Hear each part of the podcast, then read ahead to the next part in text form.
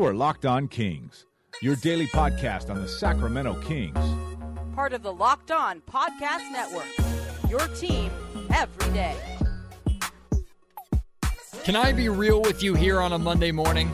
The Sacramento Kings, without De'Aaron Fox and without Marvin Bagley, had absolutely no business to be in either of these games this weekend against the Los Angeles Lakers and the Boston Celtics, who are each the best team in their conference. The Boston Celtics yesterday came into their meeting with the Sacramento Kings with the best record in the NBA.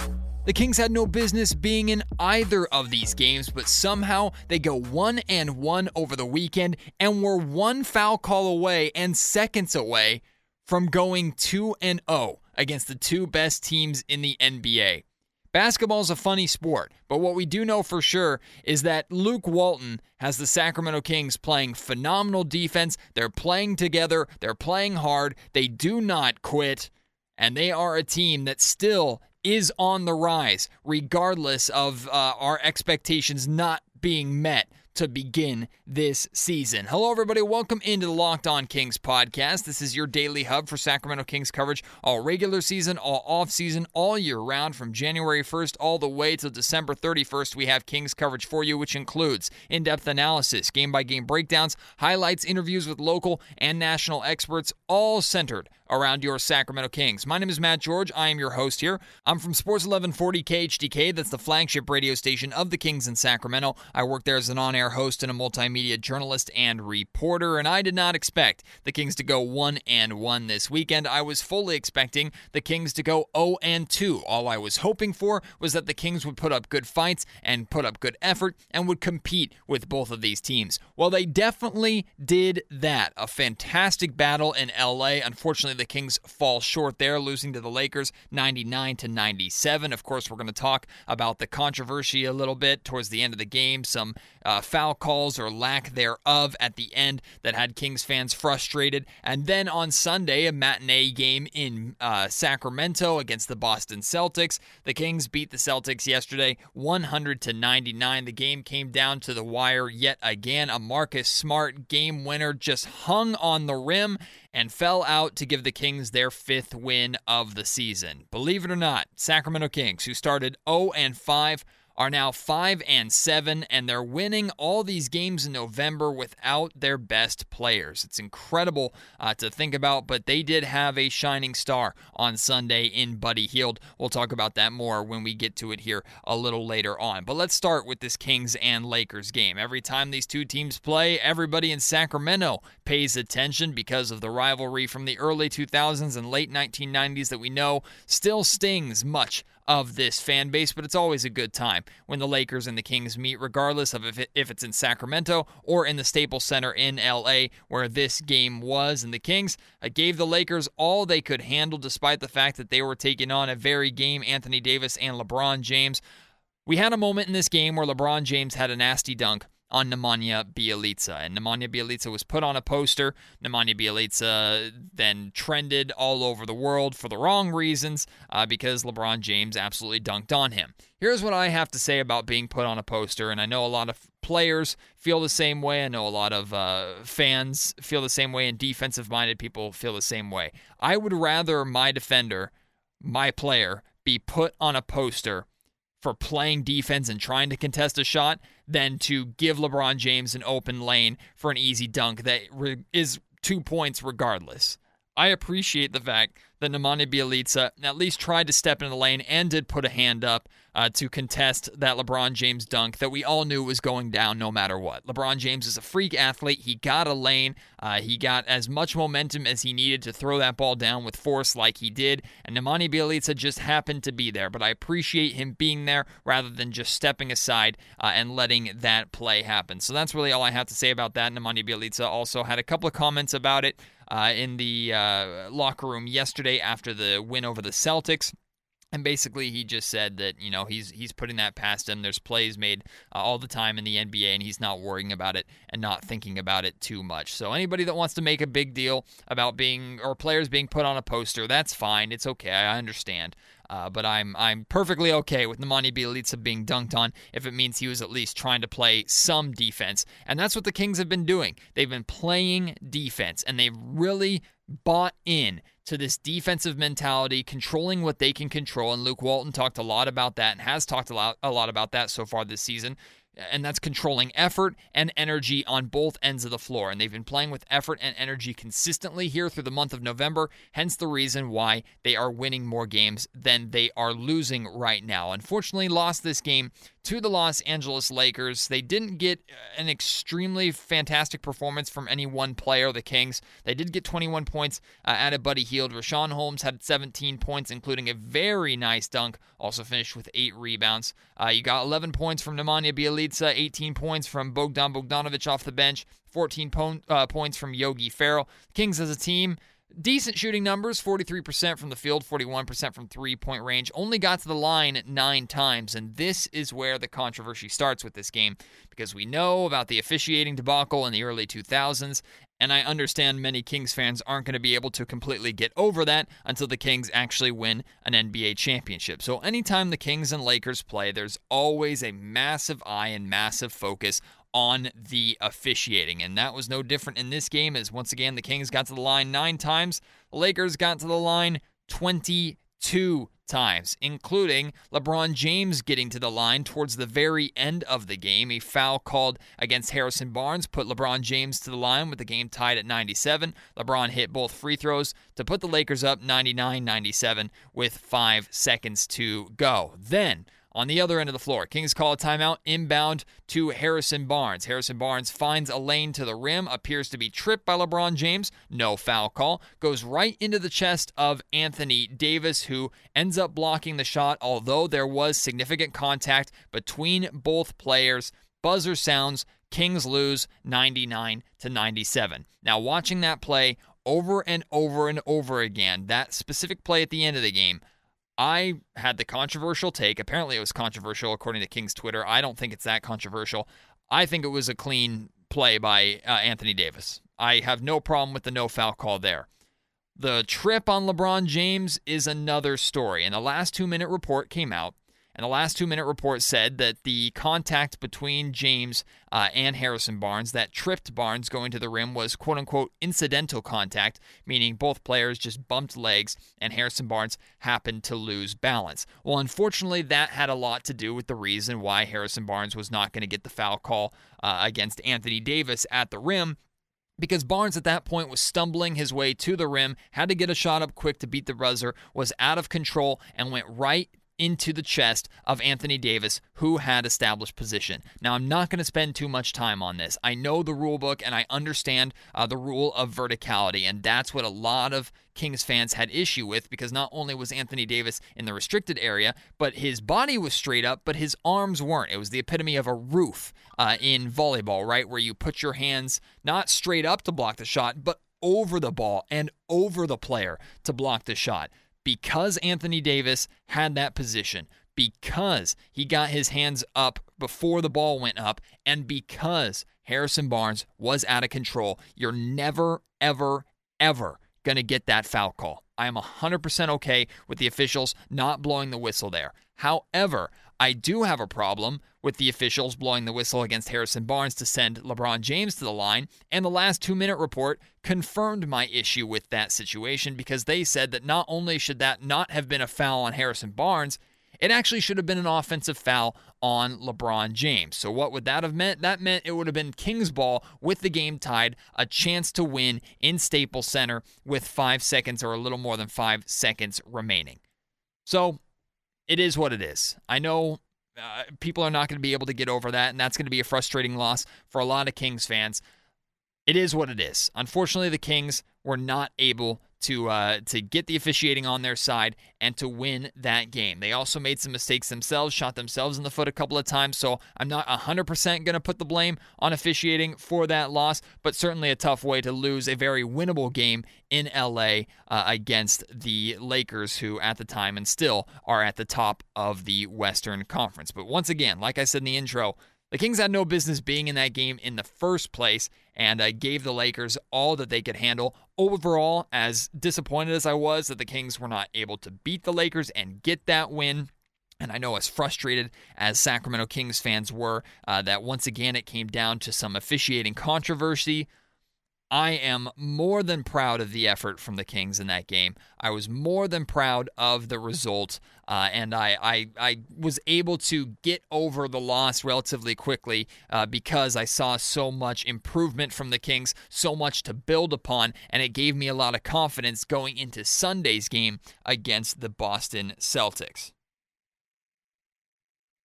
Matinee basketball is very strange. I'm sure the fans on the East Coast appreciate it, although the New England Patriots were playing at the same time. But the Kings and Boston Celtics tipped off at 12:30 in the afternoon inside the Golden One Center on a Sunday. But that did not stop Kings fans from showing up, although there were a lot of Boston Celtics fans in the Golden Center as well. It was a great crowd, a great basketball atmosphere, and I'm really proud of Sacramento uh, for showing up on that matinee day uh, to watch what ended up being a phenomenal basketball game between the Sacramento Kings, who coming into the game were four and seven, coming off a very tough loss to the Lakers, who are still missing De'Aaron Fox and Marvin Bagley against the best team in basketball, the Boston Celtics, who are 10 and 1 and on a 10 game win streak.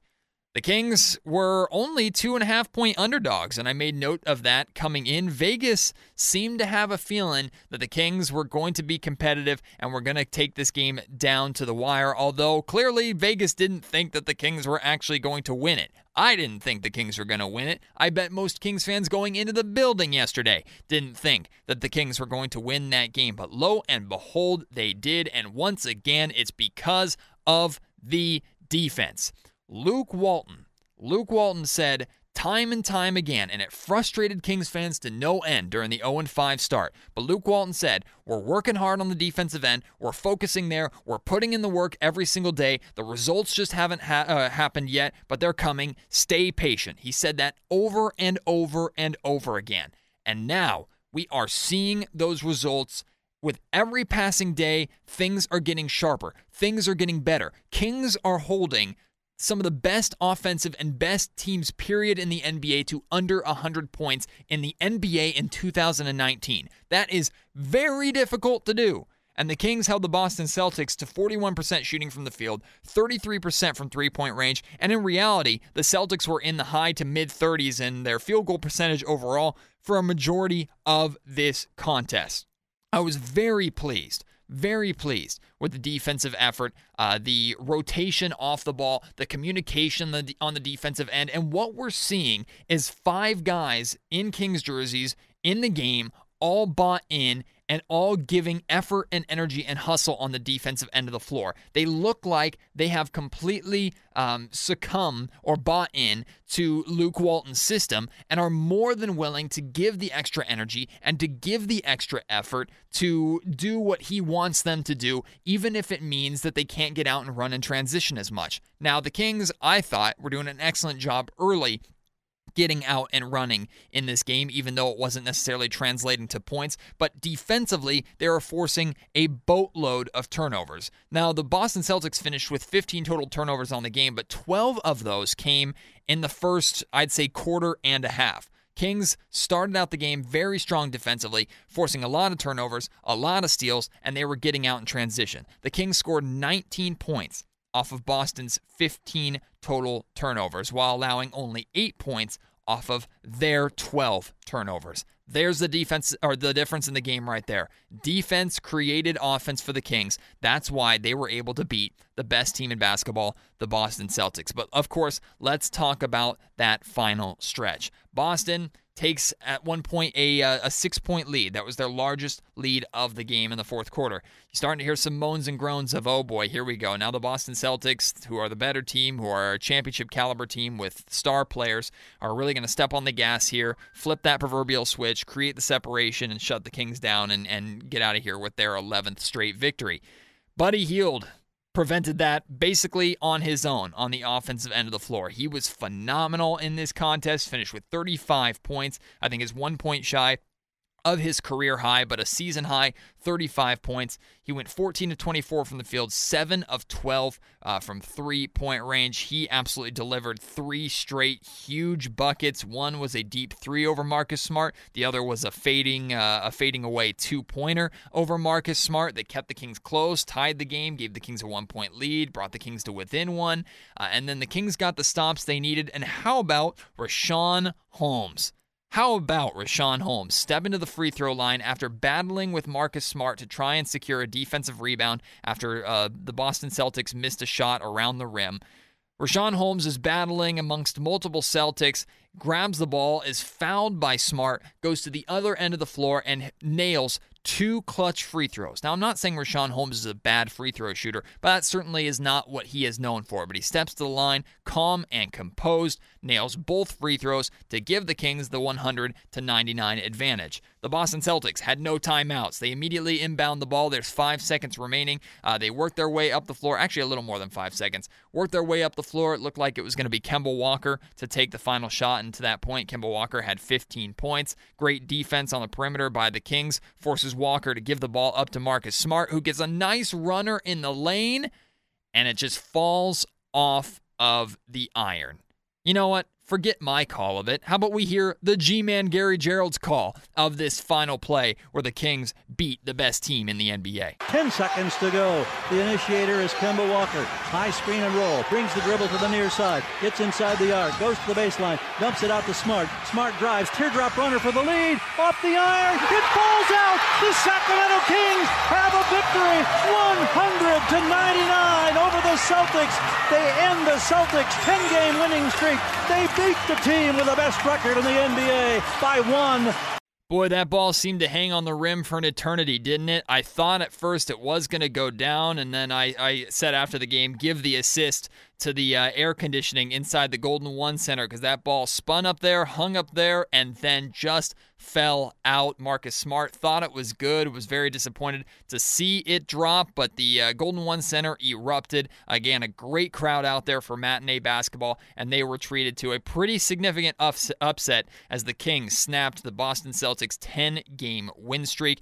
And again, and I'm going to say it over and over again, they did it without De'Aaron Fox and Marvin Bagley. If I had told you, if I had told you on Friday that the Kings were going to go into the weekend and go one and one against the Los Angeles Lakers and Boston Celtics with a win over the Celtics and a chance to beat the Lakers, but ultimately lose by two in LA.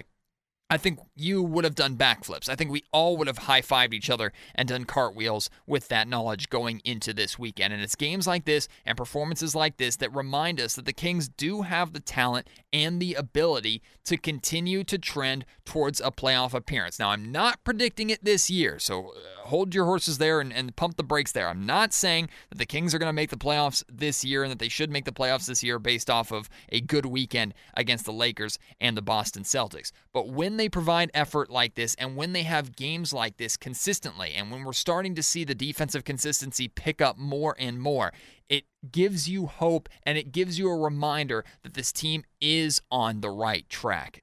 And they've been on the right track uh, for the last couple of years or so. I found myself daydreaming during the game at, at a couple points, just wondering what it would be like and how sweet it would be for the Kings to to continue to hit their stride like this with a healthy De'Aaron Fox and with a, a, healthy Marvin Bagley. Unfortunately, that's not the case. However, we are getting closer and closer. I would say we are within probably a week to a week and a half of Marvin Bagley's return uh, for the Sacramento Kings, which certainly will help. That'll, of course, uh, create some. Um, question marks and some changes for Luke Walton and his rotation and his starting lineup and things like that. So we'll have to wait and see how that plays out, and that can be a conversation for another day here on the Locked On Kings podcast.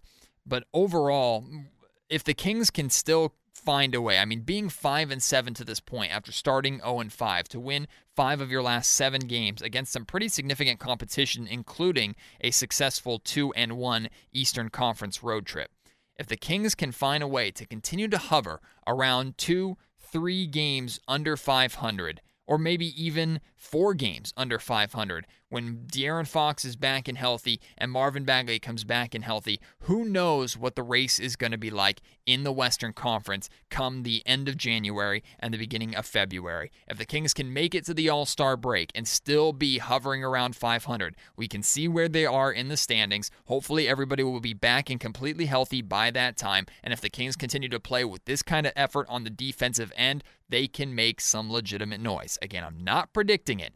I'm just saying that should be the goal. That should be the short-term goal for the Kings right now. Is just continue to do what you can do to win every single game.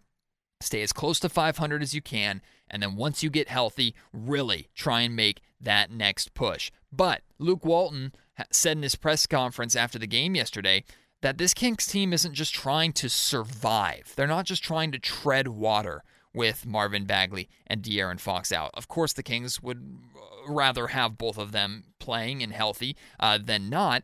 But Luke Walton and this Kings team is approaching every single game like they want to win it, like they know that they can win it. And what I appreciate is Luke Walton once again talked about doing on a nightly basis what the Kings can control, and that's playing with energy and passion and effort and hustle on both ends of the floor not just on the offensive end. The Kings seemingly are getting more comfortable getting out in transition once, once again, which you like to see, but the half court offense is more established and more fluid, and the defense is starting to become something to pay attention to on a daily basis because the Kings now consistently are starting to hold teams to decent to low shooting percentage and under 100 points, which is something that the Sacramento Kings have not done for a long period of time.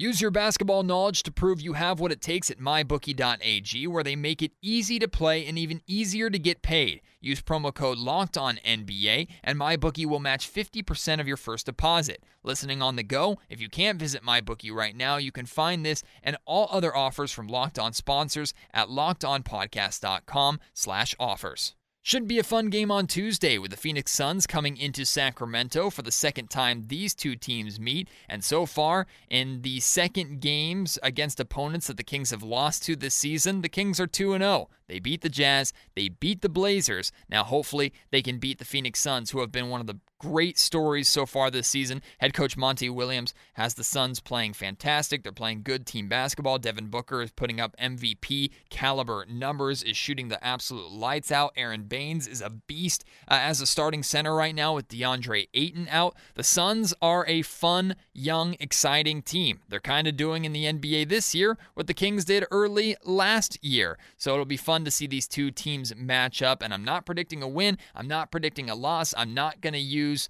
uh, the strong weekend that the Kings had to hot take my way through tomorrow's preview on the Locked On Kings podcast. I just want this Kings team to play basketball. And I, I, talked to Jason Ross about this a little bit this morning before recording this podcast. At this point, with the way the Kings are playing, just take it one game at a time, get out there and play and control what you can control. It's a very winnable game against the Phoenix Suns here on Tuesday inside the Golden One Center, and that would make you six and seven on the season, going back on another East Coast road trip, which would be huge considering how tough of a start it was. The Kings are back, man. They're battling, they're fighting, uh, and they're making the Kings fans proud again, and they're giving Kings fans more than enough to cheer about. And it's been a team effort. It hasn't been on the shoulders of one or two guys. It has been an absolute team effort. Luke Walton, as well as every single player on that Kings bench, is stepping up and showing that they belong in the conversation as one of the solid consistent, fun, young, and exciting teams in a very stacked Western Conference, and I am all here for it. Like I mentioned on tomorrow's Locked On Kings podcast, we'll be previewing this Kings and Suns game, so be sure to stay tuned for that. And of course, I will be at the Golden One Center uh, tomorrow evening. If you would like to come by and say hi, I would love to chat with you. And hopefully, we're treated to another fantastic game of NBA basketball. Kings are fun to watch right now, man. We're having fun here on the Locked On Kings podcast. I appreciate all of you listening. I also appreciate the many uh, of you that recently have have gone to uh, either the uh, Apple Podcast page or the Google Podcast page or uh, wherever you listen to this podcast. If you've left a review recently, I've seen them coming in a lot. Uh, I really appreciate that. If you haven't left a review already and you are able to do so, please do. That helps this podcast out a ton. If you want to reach out and discuss anything about Kings basketball, NBA basketball in general, want to talk about what we talked about on today's podcast, hey, maybe answer the question what would you do with Marvin Bagley when he returns? Would you put him back in the starting lineup, bring him off the bench? Who are you moving to the bench if you put Bagley back in the starting lineup? You let me know. Uh, you can reach me on Twitter at MattGeorgeKHTK. Feel free to email me as well, mgeorge at saclocalmedia.com. I can't wait to get in touch with you and chat with you more there. Until tomorrow, my name is Matt George. Thank you so much for listening to the Locked On Kings podcast, part of the Locked On Podcast Network. You are Locked On Kings, your daily Sacramento Kings podcast. Part of the Locked On Podcast Network. Your team every day.